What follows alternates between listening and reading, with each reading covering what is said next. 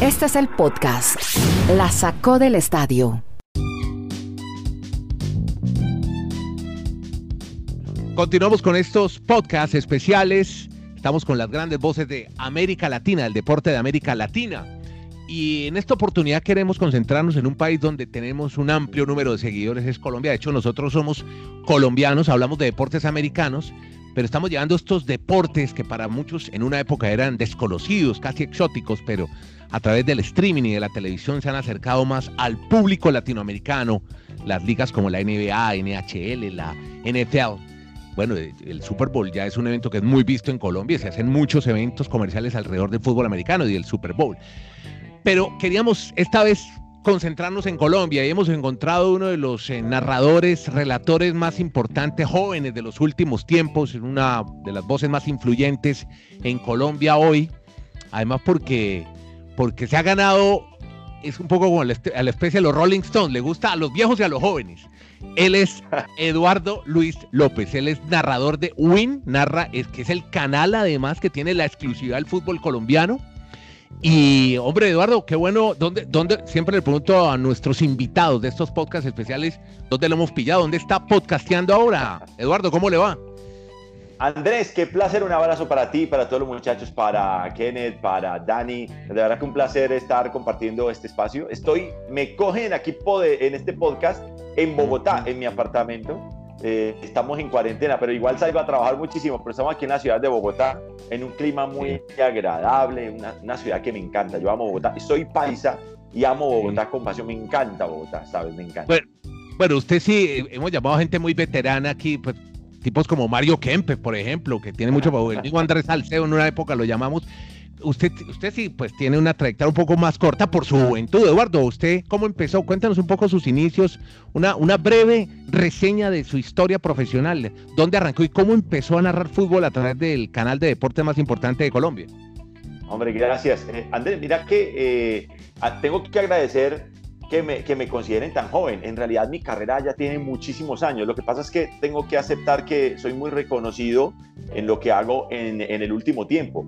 Pero aquí donde me ven ya tengo 42 y mi primer partido fue en 1996. Yo me gradué en el colegio militar, yo soy de la ciudad de Medellín, del barrio Manrique en la ciudad de Medellín. Me gradué del colegio militar y yo ya sabía que iba a trabajar en los medios desde muy niño por mi papá. Mi papá era comentarista deportivo ¿Ah, Entonces siempre supe que iba a trabajar. ¿Quién es su papá, Eduardo? Mi papá se llamaba Carlos Freddy López, le decían mm. el comentarista de Antioquia, era director de Antena 2 en Medellín, sino que mi papá murió el 30 de diciembre de 1997 a sus 38 años. Mi papá estaba supremamente joven cuando muere, yo tenía 18 añitos. Entonces, mm. imagínate, Siempre supe que iba a trabajar en los medios de comunicación. De hecho, creo que, aunque intenté jugar fútbol profesional, creo que siempre supe que lo mío iban a hacer los medios. Y trabajé, salí del colegio y empecé a trabajar ya en, en, transmisiones deportivas de grupos pequeños, en, en Super, Todelar, eso fue para el 96. En esa época narré mi primer partido en Colmundo Radio Trabajé con Rafa Linares, con Gustavo Osorio en la ciudad de Medellín y ahí empecé a trabajar en RC. Como fui director de emisora, fui jockey de Radio 1, Rumba Estéreo, La Mega, eh, yo creé la emisora El Sol en la ciudad de Medellín, que hoy por hoy es un hit de Medellín y Bogotá. Entonces, hemos hecho toda esa carrera. Y a la televisión termino llegando en el año 2010 con el canal UNE que compra los derechos del fútbol colombiano y yo empiezo a trabajar como panelista en un programa que se llamaba o que se llama Gente, Pasión y Fútbol. Y después empiezo a presionar para que me pongan de narrador, empiezo a relatar por fin en Canal UNE y eso ya fue desde 2010 hacia acá que empecé a hacer mi carrera de televisión. Y llego a WIN en el 2012 y desde, desde ese momento ya no paro de crecer, gracias a Dios. Trabajé en Fox Sports, fui relator de Fox Sports, eh, transmitiendo todos los partidos de, los equipos colombianos. Trabajé para torneos y competencias tres años. Eh, fue una experiencia muy hermosa, viajando por todo el continente, relatando Sudamericana y Libertadores. Fue sensacional, una experiencia maravillosa. Fui también relator de Fútbol Manía RCN, Colombia Grita Gol en su momento, hasta el año pasado que estuvo RCN con fútbol y ahora estoy en exclusiva con Win Sports. Esa es la carrera de este personaje que aún desde la ven tiene muchísimos años, pero es más bien reconocido recientemente. Eso sí, lo que está claro es que me veo muy joven, ¿no? no solamente, no solamente que se ve muy joven, sino que apenas tiene 42 años, Eduardo Luis. O sea, eh, los, que, los que ya estamos un poquito por encima, con 47, con 50 y demás, pues eh, lo vemos todavía demasiado joven y, felicidades. Eh, a los que crecimos con la radio como el gran referente, después vinieron eh, oportunidades de televisión y demás, pero yo me confieso un amante de la radio prácticamente desde que tengo uso de razón. Yo sí escuché a su papá, a Carlos Freddy López, eh, y uno generalmente pues escuchaba transmisiones nacionales, veía a ver quién estaba en Medellín, en, en aquella época pues Munera Eisman ya empezaba a ser eh, el gran referente junto a Weimar Muñoz Ceballos, pero claro que escuchamos Exactamente, pero claro que escuchamos a Carlos Freddy en Antena 2. Y, de ahí viene la pregunta. A los que tenemos, yo tengo un hijo, por ejemplo, aquí en Connecticut, que está estudiando periodismo, lo hace muy bien en inglés, le encantó, nunca, nunca eh, lo, lo influencié demasiado, nunca le metí por los ojos nada. Él fue viendo y le fue gustando y ahí está. ¿Cómo se dio ese vínculo con su papá? Eh, ¿Cómo se fue dando, cómo se fue dando cuenta usted, por ejemplo, Eduardo Luis? Hombre, mi papá es un hombre de los medios, eh, es comentarista, lo reconocen. ¿Cuándo se dio cuenta que le gustaba el cuento?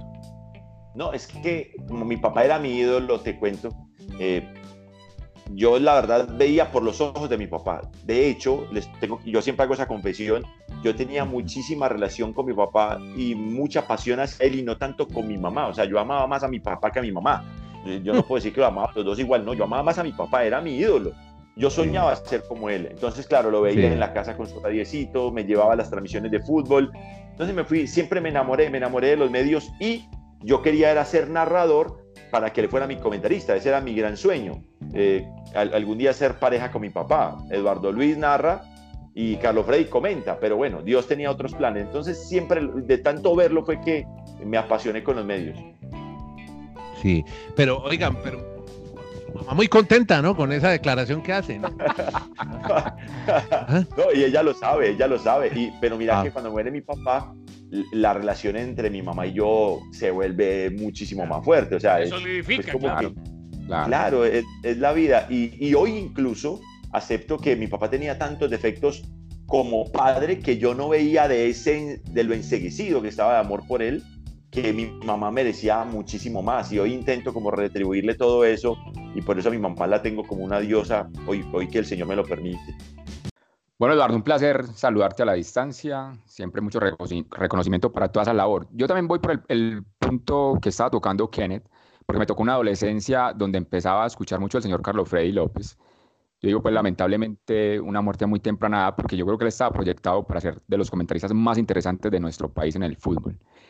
Pero hay una etapa de su vida, mientras va creciendo en todo ese mundo que nos viene contando, que estuvo pues prácticamente desde la niñez en el mundo de los medios, donde usted está enfocado en las emisoras juveniles. Yo recuerdo mucho aquí cerca en el oriente antioqueño, todavía existe, Oriente Estéreo en la ceja. ¿Y qué significa para usted poder llegar, digamos, en esa época de ambientes más juveniles, ahora llaman millennials, con un lenguaje sencillo, práctico, pero que atrae mucho a estas nuevas audiencias? Y yo creo que hoy todo eso le ha generado a usted todo ese reconocimiento merecido por, por ese contacto con ellos en sus transmisiones de fútbol. Sí, eh, yo no sé, yo en lo que hice, yo creo que me destaqué siempre por la frescura, Dani. Yo, mira que generalmente en todo lo que yo empecé a trabajar en los medios, como que siempre generé una reacción. Yo descubrí desde muy temprano que logrando impacto positivo y a veces negativo, se, se podía llegar, llegar a algo. Yo nunca quise ser uno más. Y eso me costó muchísimos problemas en la vida personal, les cuento, porque no somos tolerantes al distinto, y menos los colombianos, ¿no? Y yo, intentaba hacerlo, era más bien hasta fastidiosito desde el colegio, porque yo era ese, yo, era ese, ese pelado del salón que todos odiaban, porque el profesor decía, ¿quién quiere pasar al tablero? Y yo, yo, yo, yo, yo, yo, siempre yo. Ah. Era, en serio, ese fastidioso que, que nadie hacía la tarea pero yo sí, entonces el profesor decía, ¿quién hizo la 3? yo, yo, y todo el mundo, nadie, la vida de HT, obvio, los mataba todos. Toda la vida mm. fui como así, me encantó marcar la diferencia. Y eso, eso lo hice en radio, en la radio musical. También tuve, mira que yo trabajé en Rumba Estéreo y, y me, me, tocó, la época de Rumba donde era el famoso Chucuchucu, Pastor López, Rodolfo. Con, el gurú del sabor. y me tocó, a mí me tocó la transición de, de Rumba Estéreo de tropical a reggaetón. Hicimos todo ese paso. Rumba Estéreo Medellín fue la, primera emisora de reggaetón en Colombia. Es más, los que odian el reggaetón tienen que odiarnos país derecho a nosotros que fuimos los creadores de este fenómeno en la ciudad de Medellín. Levanto la mano, oiga el reggaetón, pero me gusta. Entonces siempre como que tuve esa, esa capacidad de crear un lenguaje y, y, ese lenguaje fresco para un acercamiento con la gente y en el relato intenté hacer lo mismo, como, como hermano, no más, yo, me decía, parce, basta de tanto cántaro al agua hasta que por fin se rompe, basta de que el que es caballero repite, basta, yo dije no más, o sea, tiene que haber, tiene que nacer algo diferente. Y yo empecé a hacer algo distinto, empecé a utilizar mi propio lenguaje, me costó eh, insultos en redes sociales, me costó convencer jefes. Es más, les puedo contar esta anécdota. Cuando yo llego a, a, mí, a mí me contratan en RCN Televisión, sale William Vinasco y en RCN dicen, traigamos a Eduardo Luis. Y yo, bueno, bueno, listo. El director era Miguel Tulande. Ustedes lo conocen, ¿no? Miguel Tulande, que es un duro mm, de los históricos de, de, de Fútbol Manía. A Miguel Tulande no le gustaba lo que yo hacía.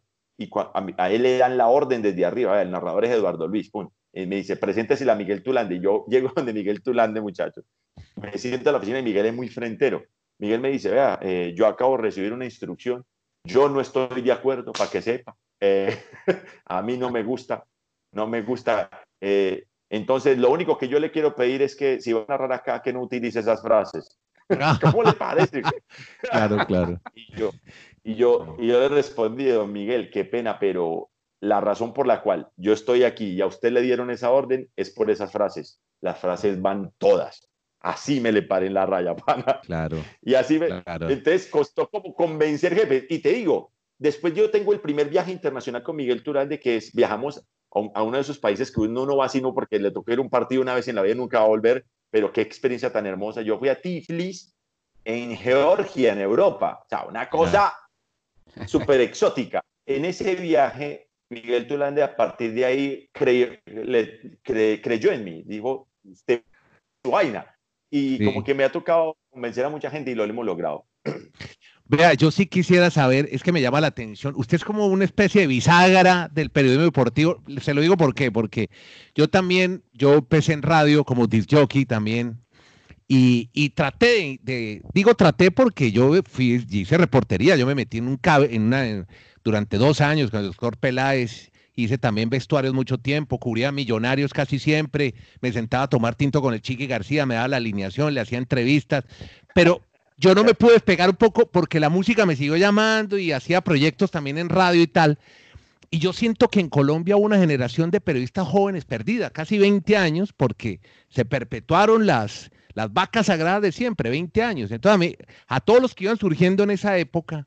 Entonces, ahora hay una polémica grande en Colombia cuando se habla, y, y ya que usted lo dice, a mí me emociona saber que usted haya estado en la radio musical y que haya sido disjockey y que después se vinculó al periodismo deportivo, porque sé que a estas vacas sagradas no les, no les gustaba que los disjockeys empezaran a hablar de fútbol, sin saber que los disjockeys también hicieron reportería, también se prepararon, leyeron, estudiaron. Entonces, entonces me parece muy interesante saber cómo usted navega en esos dos mundos sin problema. No sé si... Eh, y te digo, y, los extraño, eh, y extraño, y yo siempre discrepé de esa posición, ¿sabes? Eh, yo, y tuve la oportunidad de trabajar con todas las vacas sagradas, ¿eh? porque soy un afortunado de mi carrera. Yo ya relaté con todos. yo ya relaté con Carlos Antonio, con Iván, con Ana Peláez, con todos. Y que todos tenían la misma sensación. Mira, conmigo nunca, nunca tuvieron ninguno de los grandes periodistas del país, ninguno conmigo tuvo un, un mal comentario de porque yo fui jockey, como dicen ellos, el jockey. Yo nunca tuve ese problema. Siempre he estado en desacuerdo, ¿sabes por qué, Andrés? Porque comparto contigo que hay gente que se prepara y yo te lo digo, yo, yo utilicé como estrategia la radio musical. Esto no fue una casualidad, no fue que no. Yo tenía claro que quería ser el gran narrador del país. Yo desde niño, yo, mi objetivo era, todavía no lo he logrado, pero eh, estoy, el objetivo es, mejor, el objetivo es ser el gran relator del país. Desde niño lo supe. Ahora, yo sabía que si me ponía a trabajar en una emisora AM haciendo periodismo deportivo, me iba a demorar 20 años más. Entonces, lo que yo dije, lo que me puse a hacer fue, vamos a entrar en una emisora FM porque la, la radio musical te da imagen muy rápido. voy a crecer en imagen, consigo un nombre bien importante en radio FM y después me paso al periodismo deportivo ya siendo conocido. Y así lo hice y así salió tal cual. pero siempre me preparé. Yo soy comunicador, eh, estudio muchísimo el fútbol y creo que hay muchos, muchos colegas que hacen eso. Steven Arce, Casale, para mí es una persona que se ha preparado y que lo hace bien. Marocco, Marocco era DJ, por ejemplo. Marocco fue DJ. yo soy súper fan de Marocco, parce. A mí me encanta Marocco, te lo digo así, me encanta Marocco. y hay mucha gente que, que, porque a nosotros nos agarran con bullying, ¿no? Entonces empiezan a vender un bullying, no, este es muy malo. Y, y yo no estoy de acuerdo con eso, pana, ¿me entendés? Porque nosotros nos preparamos, Andrés, y, y, hemos demostrado, y hoy por hoy, sí existe una gran nueva camada de periodismo deportivo en Colombia. Porque, como tú dices, hubo una época en la que eran los mismos siempre. No, ahora han salido un montón de nombres y muchos pasamos por la radio musical, cosa de la que me siento orgulloso. Sí, justamente ahora que pregunta Ken, Kenneth Garay, a Kenneth le tocó en Miami recibir muchos de esas camadas que no, le, no podían tener oportunidad en la radio deportiva. Por ejemplo, Ricardo Mayorga, gran comentarista, que por, por la época en que están todos, las, todos los de la polémica, por decir algo, por ponerles un nombre, tuvieron que, incursionar en otros países y irse a, narrar y a comentar a, a, Miami, a México, en fin, ¿no, Kenneth? Ricardo, Ricardo con el que todavía trabajamos y, lo hicimos en ESPN y ahora pues también en Unánimo. Y grandes amigos como Andrés Nieto, que estuvo por allá también, y, el señor Dani Marulanda. Eh, Eduardo Luis, lo quiero llevar al tema de la selección Colombia, porque, hombre, Colombia ha llegado a, unos puntos que, muchos cuando éramos niños no soñábamos con llegar a, ver a Colombia en un mundial y después pues eh, en el tema o en el proceso Peckerman ya vimos cómo Colombia llegó por primera vez en la historia cuartos de final. Eh, yo siento desde afuera, y a ver si, si estoy equivocado, pero siento que le hacen la vida más difícil al técnico cuando es extranjero en demasía. O sea, a Peckerman se le pegó por todos lados, ahora a muchos no les gusta Carlos Queiroz. ¿Por qué seguimos siendo así, pero, pero de manera selectiva? O sea, cuando llega alguien a los medios de comunicación de afuera, como que le dan la bienvenida y le ponen la alfombra roja, y cuando viene un técnico a la selección nacional, como que le pegan por todos lados. Ah, pero yo discrepo en eso, Kenneth. Te voy a decir una cosa. Si ha habido un técnico en la selección Colombia que le han aguantado todos a Peckerman, un técnico en la historia de la selección tuvo tantas ventajas para dirigir la selección Colombia como Peckerman. De las cosas que Peckerman tuvo en su ciclo las pidió Jorge Luis Pinto. Jorge Luis Pinto pedía un equipo de trabajo de 14 hombres, se los dieron a, Peckerman. A Pinto no se los dejaban tener, a Bolillo, o, o, Maturana pudo tener de director de videos, cuatro o cinco asesores, ¿no? Entonces, la verdad es que a Peckerman le dieron tantas cosas y yo discrepo de ti en que la prensa atacaba. Es que el que atacaba a Peckerman no era cualquiera, es nada menos que Carlos Antonio Vélez, que es una voz súper ruidosa, pero era, era Carlos y quién más. O sea, Carlos y quién más le daban duro a Peckerman. Todo el mundo era casi que contra Carlos, porque Carlos Antonio era el único real crítico.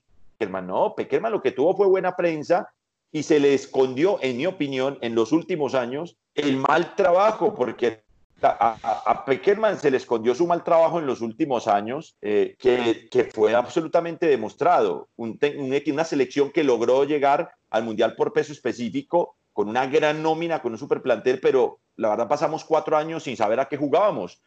Demostró en el Mundial donde jugamos de cuatro partidos, uno bien contra Polonia, mal contra Japón, mal contra Senegal, aunque ganamos, y mal contra Inglaterra, que empatamos de milagro.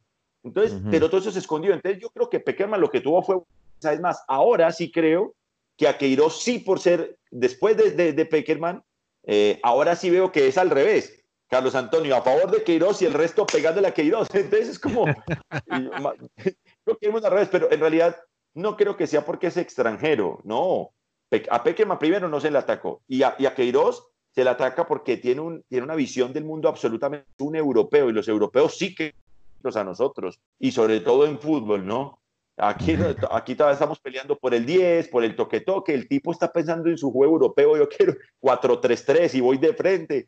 Es otro, le, va a costar convencernos, ¿no? Hombre, Eduardo, voy a hacer acá un estilo de Steven Arce. Va a salir en defensa de Peckerman. Pero no, simplemente es un detalle antes de la pregunta. espérate, espérate. Eh, lo, que pasa, lo que pasa es que Peckerman en el primer ciclo eliminatorio y el Mundial de Brasil no, bueno, simplemente decía que en el tema Peckerman, en el primer proceso eliminatorio y el Mundial de Brasil, tuvo un esquema donde Falcao fue la gran figura. Pero como no lo llevó a Brasil, James emergió como su hombre líder.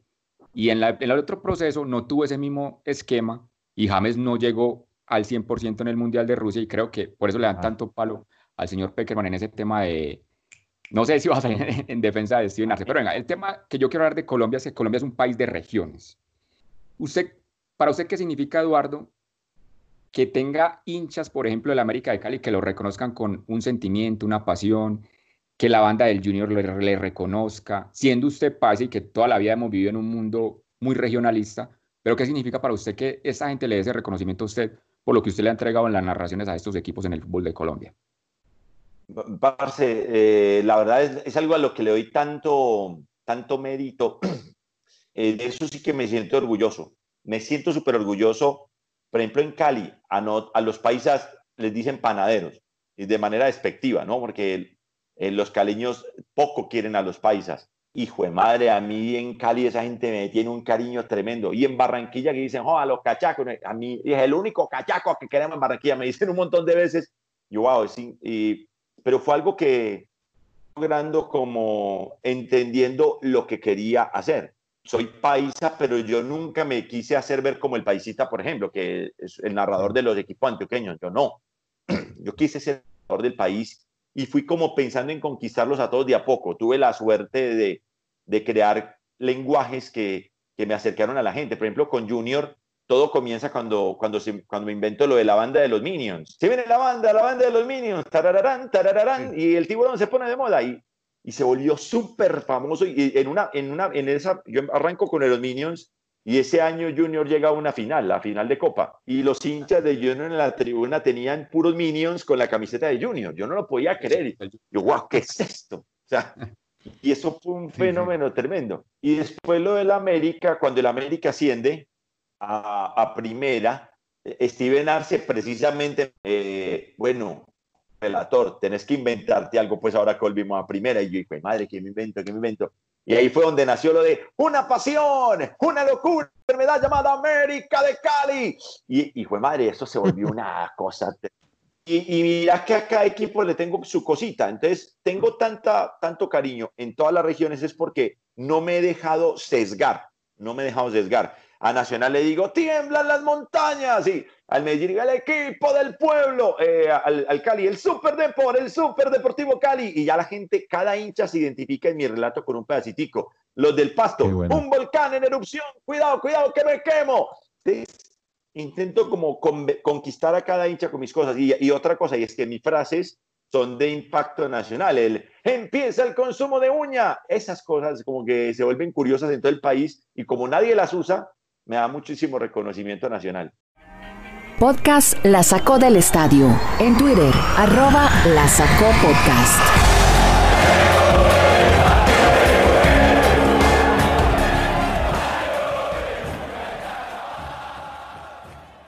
Para cerrar, preguntarle por el fútbol colombiano, el fútbol profesional y qué ha pasado en Colombia en medio de, de toda esta pandemia y este virus, lo que está pasando y, usted cómo ve las probabilidades, e, es más, de hecho Dani Marulanda en una, en una encuesta que hizo en la cuenta de, de la sacó del estadio, una cuenta que él mismo hizo, como aquí hablamos de deportes americanos, pues hicimos el paralelo cuando estaban embolatadas las negociaciones para que volviera el béisbol de las grandes ligas. Casi que no vuelve, por fin volvió, lo van a hacer.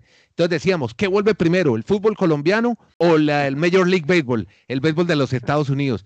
Parecería por tanta dilatación que, y tanto problema que hay entre las directivas que este año ya no va a haber fútbol en Colombia. ¿Usted cómo la ve, Eduardo? No, al contrario, mira que esta semana para mí cambió absolutamente el ambiente. De hecho, eh, hoy sí miran las redes sociales, van a ver cómo Santa Fe está publicando sus protocolos de regreso, América publicando sus protocolos de regreso, Nacional empezó entrenamientos ayer y hay una gran, ahora hay una gran cercanía para el regreso, sobre todo porque es que se acabó el dinero hay que entender cuál era el contexto anterior.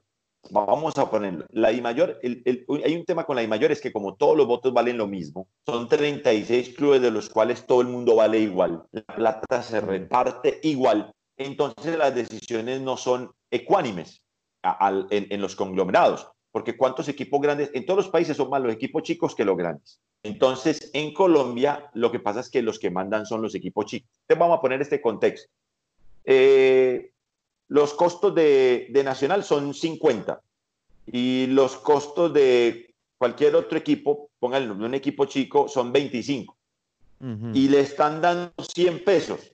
Le están, y le están dando le están dando 100 pesos, por ejemplo, o 50 pesos, que es lo digamos que les tocaba por parte de televisión porque la televisión está dando, ¿no? El único ingreso que nunca se le acabó a los equipos en Colombia fue la plata de la televisión. Entonces, claro, un equipo como Nacional, eh, sus costos eran 100, recibía 50, un equipo chico, sus costos son 25 y recibía 50, mientras a Nacional, mientras Nacional perdía 50 pesos, el otro equipo ganaba 25. Entonces, creo que eso llevó, llevó a una comodidad a muchísimos clubes para decir, no, no hay afán de que vuelva al fútbol. Pues claro, si ellos dentro de todo van en coche, ¿no? Ahora la situación es compleja porque ya la plata no hay, o sea, ya llegó un momento donde el contrato dice, a partir de acá no puedo dar más plata, no tengo con qué. Entonces, como llegó esa presión, ahora yo siento que si todo el mundo está acelerando para volver, porque ya no hay ni 25 ni 50. Se cortó el chorro del canal de televisión, ya no hay más plata. Hermano, pues, creo que eso tiene mucho que ver. Entonces, ahora el protocolo está avanzado, y el fútbol va a volver. Para mí está regresando la última semana de agosto o empezando septiembre, como lo expresa el protocolo. ¿Y, en qué me baso? Me baso en que ahora todos los clubes ya promocionando el protocolo que vuelva y todo, ¿eh? los de todas las posiciones, porque, porque hay que respetar los que están a favor en contra de lo que hay. Y es claro que muchos, otros querían aprovechar la cultura para hacer algunos cambios, que no me gusta el presidente de la mayor y tal. Todo eso, ¿me entendés? Pero yo creo que ahora todo el mundo entendió que tiene que haber un objetivo común y yo veo muy, muy propositivo que el fútbol regrese a finales de agosto o principios de septiembre. Pues muy bien, ustedes han oído a Eduardo Luis López. Una curiosidad, ¿usted se llama Eduardo Luis o Luis Eduardo? yo me llamo Luis Eduardo. Ajá, ah, bueno.